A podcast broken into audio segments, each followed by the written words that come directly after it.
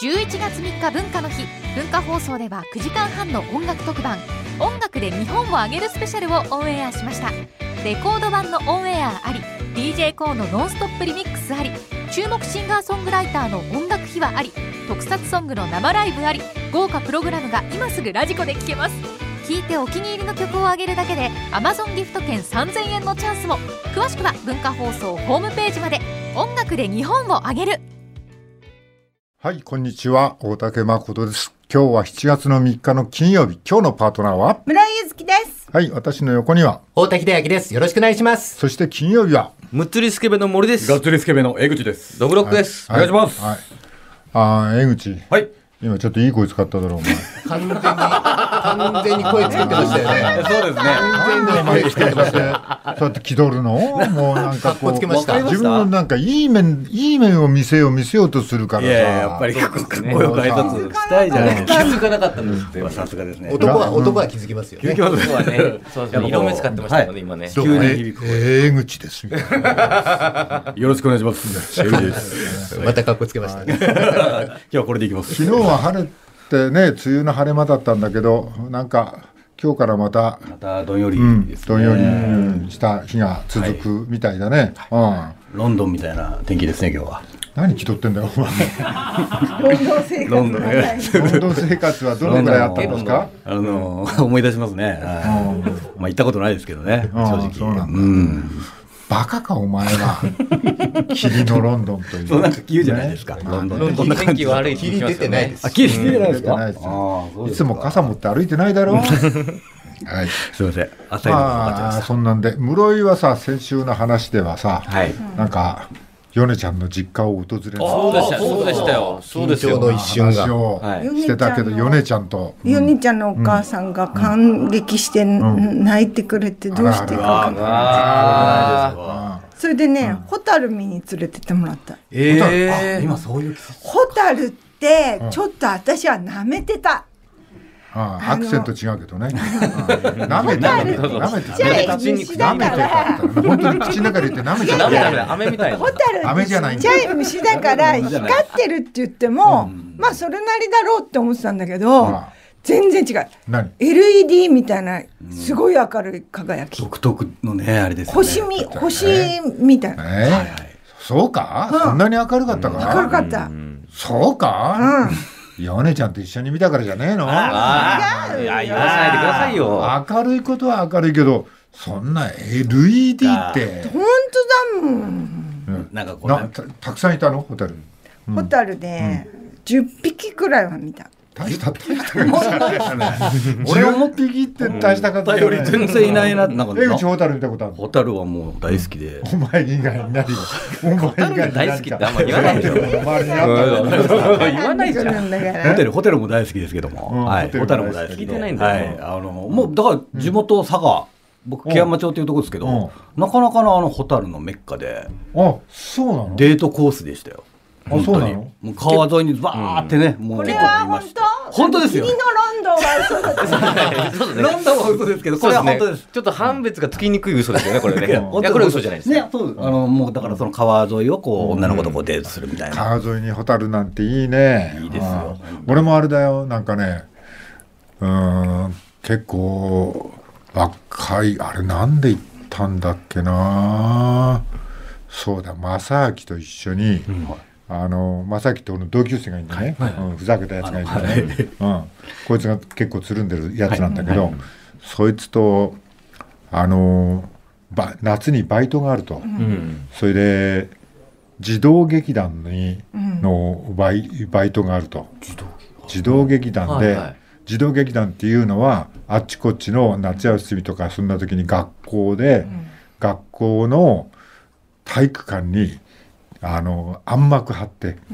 真っ暗にしてあんま2階のなん天窓みたいなとこあるじゃん、んあそこに全部暗幕張ってで舞台のセットを立ててお芝居をやってっていうのを全部役者がやるんだよああ、その、人がいないから設営とかも全部やるんです設よ。営から何か全部やるんだよでその合間に泊まったん旅館が、えー戸隠の温泉で、うーん。その戸隠の温泉のは今でもまあ覚えてるのは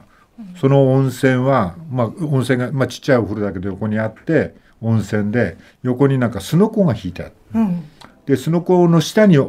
あの温泉が流れるようになってへーへーだから、いいっすねそのすのこの上にあ夏って言っても戸隠だから結構涼しいじゃない、でもそのしすのこの下にお湯が流れてるからそのすのこの上で半分寝っ転がってぼーっとしていうわいられるようなああいいいいっっすねすね。その横に、うんまあ、露天風呂のその横にホタルが川がちっちゃなへー小川があって太郎も見えて川がいい感じうわーいいっすねめちゃくちゃいいですね。んええ。すごいだろ今も今ないんですかね。え今もじゃあもう要するにフルチンで見てたってことですよね。そのホ タルを。ちんちんにホタルと思そう止まりますかそういうのって。止まんねえよだってなかなかないですよね。なんでそうそなうんでそうなんでだったらいい。なんで金玉にホタルが止まんなくちゃいけないんだよわ分かんなかったってこといやいでやすか。場所そういうがことだ場所が分かんなかったってサイズのことじゃホなタいルです何ホが。タルがそうホタルが主観だから俺のがね俺のがちっちゃすぎて場所が分かんないからお前何何の話してんだようホタルは敏感じゃん、ほら農薬ちょっと使ってあそうもですダよメだったりとあかあそっか。だからそうこですれよねが、トンボとかだったら、止まってたね止まるでしょうね。サウナサウナ先にねもしだったら棒状に止まってますからね。先にそうそうそうそう。立ってなきゃ止まんねえよなんで立っててんだよそんな時そんな時立ってないでしょバ変ですよね。ホタル見ながら歌って。ホタルで興奮してたんじゃないでカなんじゃそないんなこのとないですまでも正明さんは立ってたんじゃないですか。え正正明さんは立ってたりとかしないですか。誰が正明さんは立った。正明は立ってたかもしれないあいつバカだからわざわざして立たない。あいつバカだからああそんなのがあってでもあれでしょこの新潟行ってうんなんか長岡魚沼、うん山越あたりをこそうねああいい。うん、そしたら山越って言ったらさ、うんまあ、あのちょっと前は地震と、うんそれから錦鯉がうそう恋恋見てきたよあすごい立派だっあた立派だったあそこの鯉なんか養殖すごい高くどうにかなるなんでかしょ恋恋屋さんのおじさんたちにうんお茶までごちそうになって、んこうこういうこういう声がいい声なんだとか教えてもらって、うん本名の、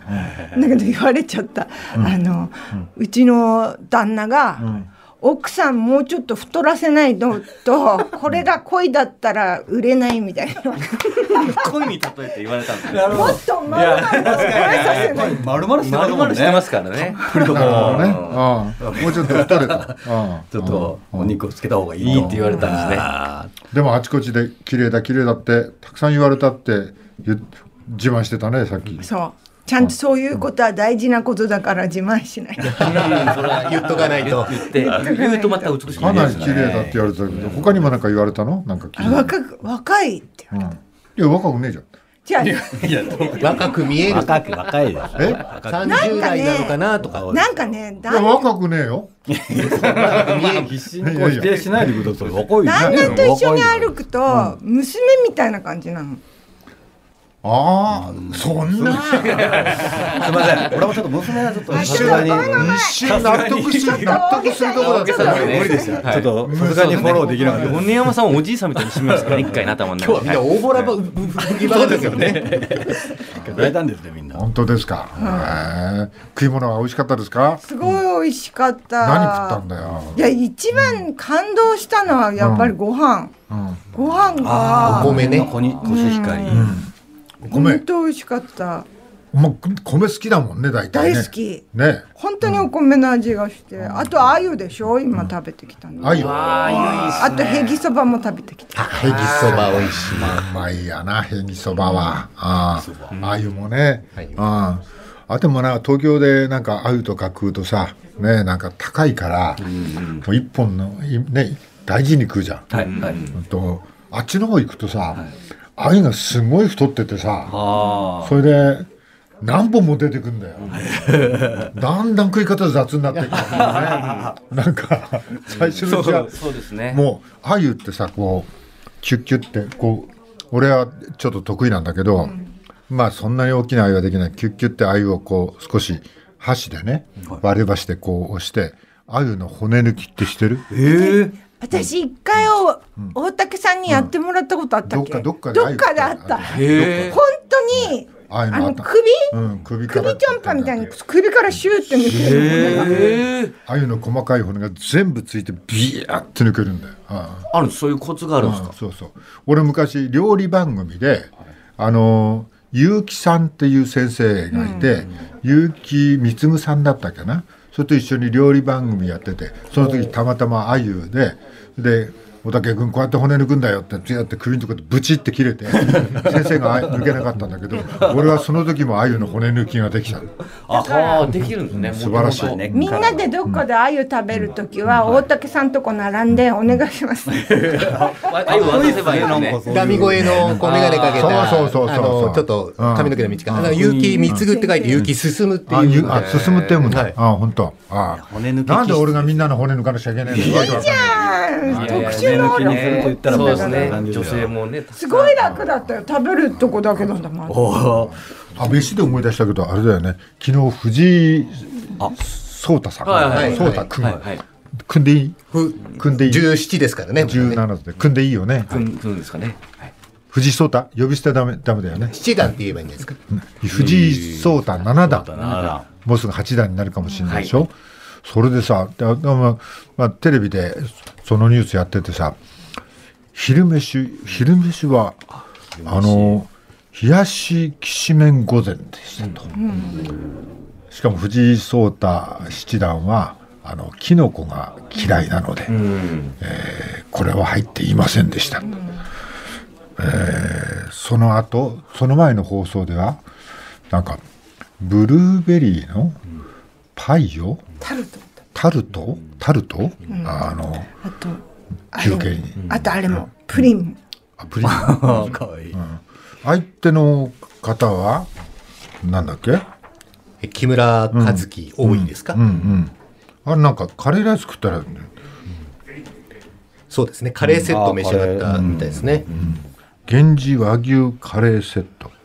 うん、ご飯少なめおおね炭水化物をちょっとダイエットしてるんですかね抜かれてるんですかねこの情報さ、いるか いや勝負は注目したよ、そうですね勝負注目したよ、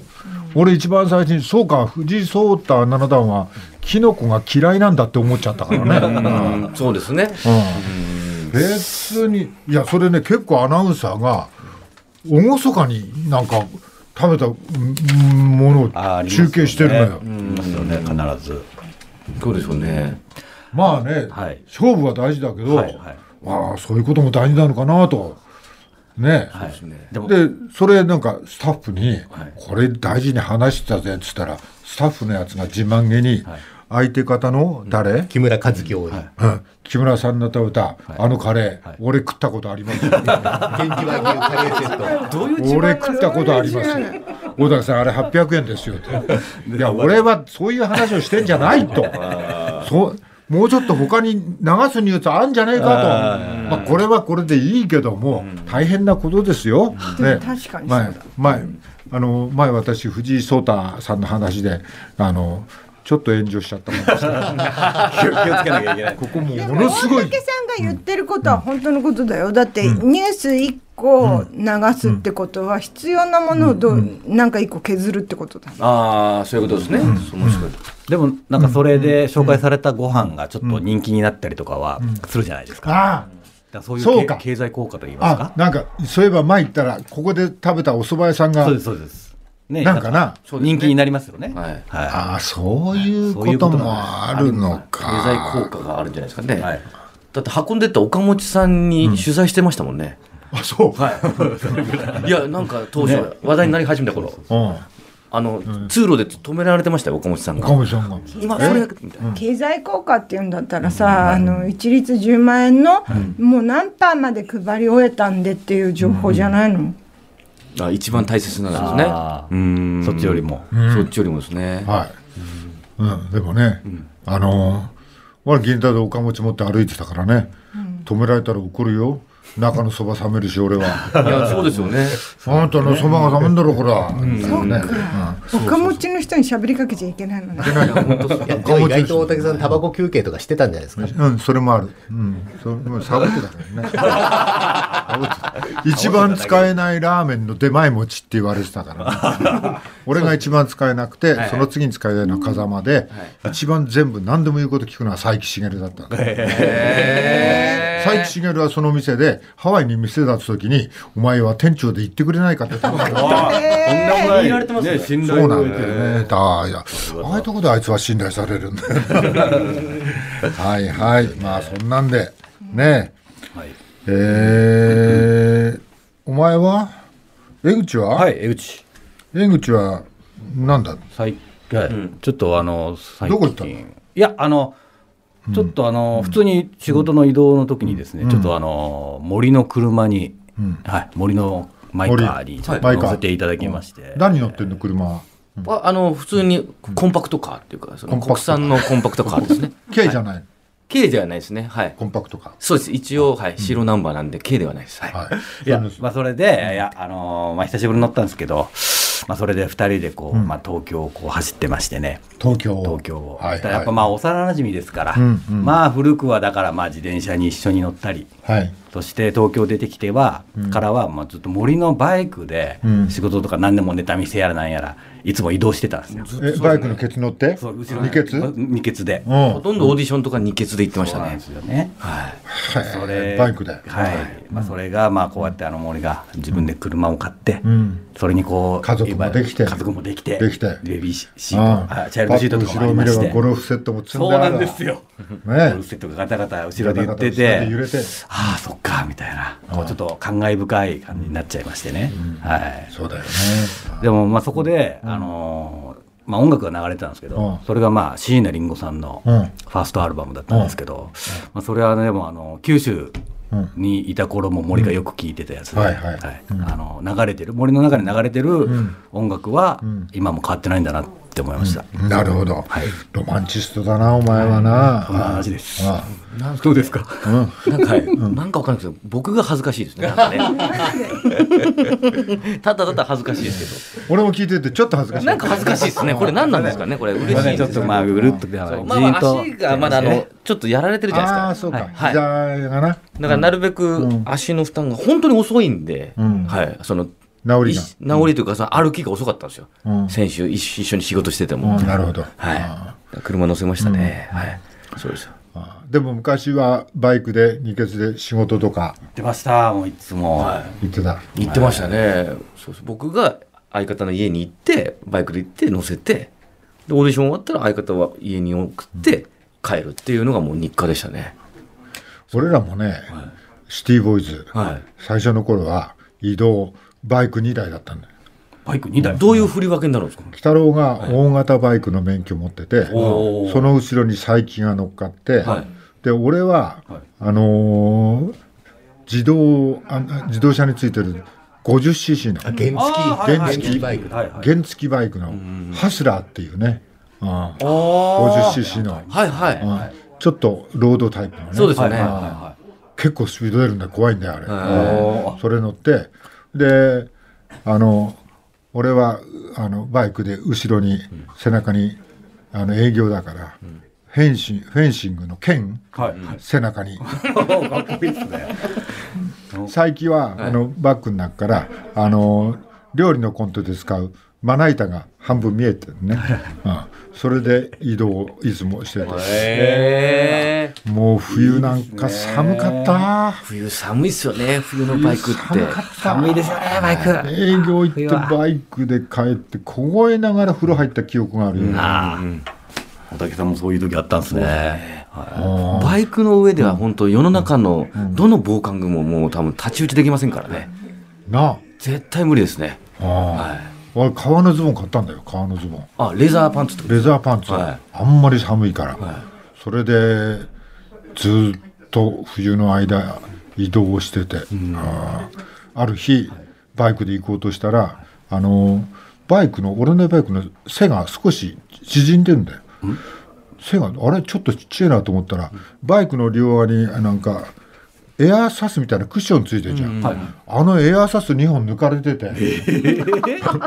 バイクがち背丈が縮んじゃっててさいやいや。いどうするんすかいたずらかなんかするいたずらでしょうね欲しかったんだろうみたいや、そうですね、さすが。エアーサスみたいなやつそこだけ欲しがる人いるんですね。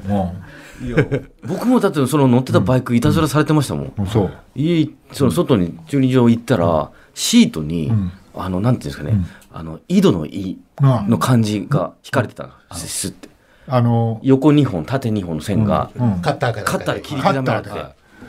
それで、なんだよ、傷つけられてと思って、そしたら次の日行ったら、その、すその、なんつうの、マスみたいになってるかうんら、左上に丸が書かれて た。で、その次の日行ったら、今度その角に、反対角に×が書いて×て、誰かが丸×で遊んでるんですよ。バカだな丸バツは真ん中から取らないと負ける そうそう、そうなんです そうなんですそうなんですよ。攻め方の問題です。そうそうそう。だからバカだなと思ってそれでも。あれだねはあい。の肩で入れたやつとはい丸書いたやつは別人かもしれない、別人だと思って、何人がここに参加してんだろうと思って。 はい。そんなのありましたもんね。ありましあた。んまりねそないけどね昔はちょっとそのカッターのいたずらはあったねシートはあれ何なんですかね、あれ何ね。だったんだろうねどういうどういう感情なんですかね、あれね。近所でお前がなんかうるさかったりしたんじゃねえのいや、うるさくはしてなかったつもりですけどはね。いはいはい まあまあそんなんで、はいね太田さんはい、うんえっ、と今日はまず、えー毎日新聞に載っていた、あー坂本まどかさんという弁護士の方の、えーインタビュー記事をご紹介したいと思うんですが、あのーマイナンバーカードを使うと便利ですよっていうふうなことが今言われておりますけれども、お果たしてそうかというようなことを坂本さんはおっしゃっていて、何でも効率化すると思うのは間違いじゃないかとおっしゃってるんですね。例えばあの特別定額給付金のオンラインの申請相当トラブルがあって、はい結局郵送の方が早かったみたいなことがありました、えー兵庫県加古川市は例えばマイナンバーカードを使わなくても市のホームページからその給付金などを申請できるシステムを始めたところ、そちらの方が、まあ、申請者市町村の両方に効率的だったというようなことがあります、で自民党などはマイナンバーと預貯金口座を本人の同意を得て登録できるようにする議員立法の法案をまとめていますが、まあ、こんな風に1回10万円の給付が全国民になんていうことはめったにないので、えまあ、なないなくてほしいんですけれどもあの口座番号をわざわざ登録させる必要はあるだろうかと坂本さんおっしゃってます、さらに口座番号が変わるたびに役所に届けなければいけないのか、そんなことよりもその給付するときに必要だと申請すれば、その時にと口座を登録すればいいんじゃないか。はいえーさらに政府はマイナンバーとその一つの口座の紐付けを義務く義務化しようと、義務付けようという法案を来年の通常国会に出そうとしてますが、これはまあ正直なところ、給付を口実に国民の資産を把握したいんじゃないか。さらには、えーまあ、政府はマイナンバーカードを普及させるために健康保険証の機能をつけて最終的には免許証なども一体化させようとしていますけれどもアメリカや韓国のようになりすまし犯罪が増える恐れもあると情報漏洩も心配ですね。で結局のところマイナンバーの目的は行政の効率化だと。政府は国民が便利になるんですよと盛んに言ってますけども、まあ正直なところ行政効率化の結果回り回って国民が便利になることもあるよぐらいな説明の方が正しくて、まあ、そうすべきなんじゃないかっていうふうにおっしゃってるんですね。まあ、便利ですよって言っておきながらね逆にそれがえーそっちで送ったら滞ったりしてるっていそうですねは現状はありますよね現実は今太田さんが言ったあのー便利って誰に対して便利なのかっていう話だよね、その利便性確かに俺たちも便利になるかもしれないけどもその情報は全部こう国がこう把握して て、まあ、資産なんかも全部するとその情報はあの価値があるのは国にとって便利だよね。行政の効率化ということでうん便利と。これ今度、免許証とかももう貼り付けるって言ってる一体化させるっていうことですよね、で機能もを今どうして16%しか登録してないかっていうと嫌だと思う人がいるからなわけじゃない、うんだからそれで大丈夫かって、うん当たり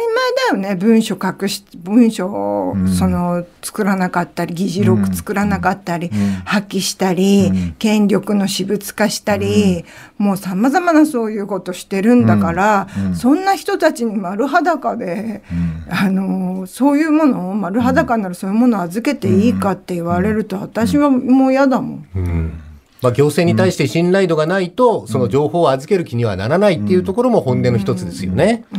その上これからはキャッシュレスになるんでしょでキャッシュレスになった時にこれは民間の会社が請け負うわけだから何社かがこのキャッシュレスをこううちの会社のあのカードでっていう争奪戦が始まってるわけでしょいろんなサービスうちはこんな利点がありますよって言ってねまあだからあれだよねこう民間の生き残りっていうか勝ち残りっていうか作戦とやっぱしなんかちょっとこう国のやってることがこう重なる部分があるよね。しかもその民間って、その税金、税金でその委託する税金使って委託う先んする先って、うんもう今回もいろいろ出てきたけど、うんもう何社かって限られた会社だけじゃない、まあ大手のね。うんそれもおかしいと思うよね。だって中抜き、っていうか下に下ろすだけで何十億ももらったりするわけだから。うんうんうんはい便利ってなんだろうなってこうね、うん、考えるよね。そうですね。ますますそういう世の中になってきますね。はい。はい、うん、次です。えっ、と、これは毎日新聞の記事ですけれども、お秋山真一さんという政治部の方のおコラムなんですが、あの、政府が陸上配備型迎撃ミサイルシステム、イージス・アシュアの配備計画を断念しました。まあ、つまるところ、防衛省がその場しのぎの対応を重ねたことが原因と言えると。はいで、もともとあの、配備にあたって広く広報地を探るべきだったのに、防衛省は最初から土地買収が必要のない自衛隊の今までにある施設を検討対象として、あらやとむつみ2つの演習場に絞りました。はいで、ここで迎撃ミサイルを発射した時に、ブースター、えー推進装置が落ちてくるわけですけれども、これに対して住民に不安はないのかという対ことに対する説明、これも2点3点したんですね。防衛省の幹部は、例えば2018年10月に、えーは萩市議会に対して、絶対に陸上に落ちないとは言えないけれども、弾道ミサイルの被害とは比べ物にならない。だから配備するんだ、ここに、と発言していたんですね。ところが地元の反発を受けると、じゃあ落ちるかもしれないんじゃないかと言ったら、翌日には遠隔操作で確実に演習場に落下させると説明を言う。すぐに変えた。で、最終的にはやっぱり落下あーする危険性があるので、それをシステムを回収するので、ものすごいお金と時間がかかるから諦めるっていうことになりました。で、政府の中には、アメリカの企業の説明が最初と違っていたので、企業の説明に騙されたという人もいるそうなんですが、だとすると、アメリカで作られた兵器の性能を検証する能力が、今の日本政府にはないということになりますので、これからどんどんアメリカ製の兵器の購入が決められているのに、それをチェックする機能が日本政府にないのであれば、本当に導入していいのかなという疑問符もつきますよね。で、このイージス・アショアを断念したことによって、防衛に空白を生んではならないとか、もう時間がないとか、安保戦略の見直しに論点をすり替えて、例えば敵基地攻撃能力を身につけるべきだという議論がありますが、その前に、一連のプロセスを検証して、支出済みのおよそ200億円を含む巨額の無流れを生んだ責任の所在を明らかにしないと、また同じことをするんじゃないのという一理ですね。あのこれさ、私、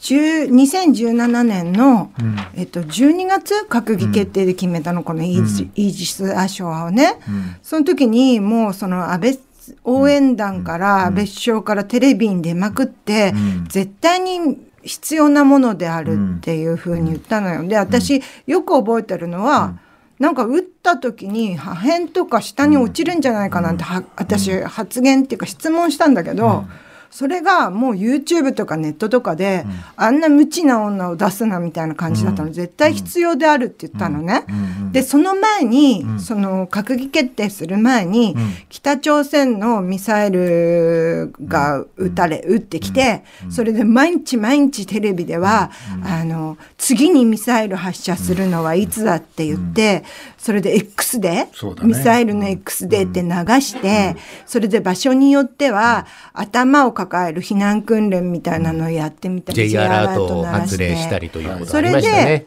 安倍首相はあのー国難突破選挙って言って解散に持ってってるわけね、あの北朝鮮に対することと、あともう一個これは少子超高し超少子高齢化、今に始まったことじゃないその時始まったことじゃないんだけど、でその前前に本当に前にトランプさんと会ってるのよ。うん安倍首相がね、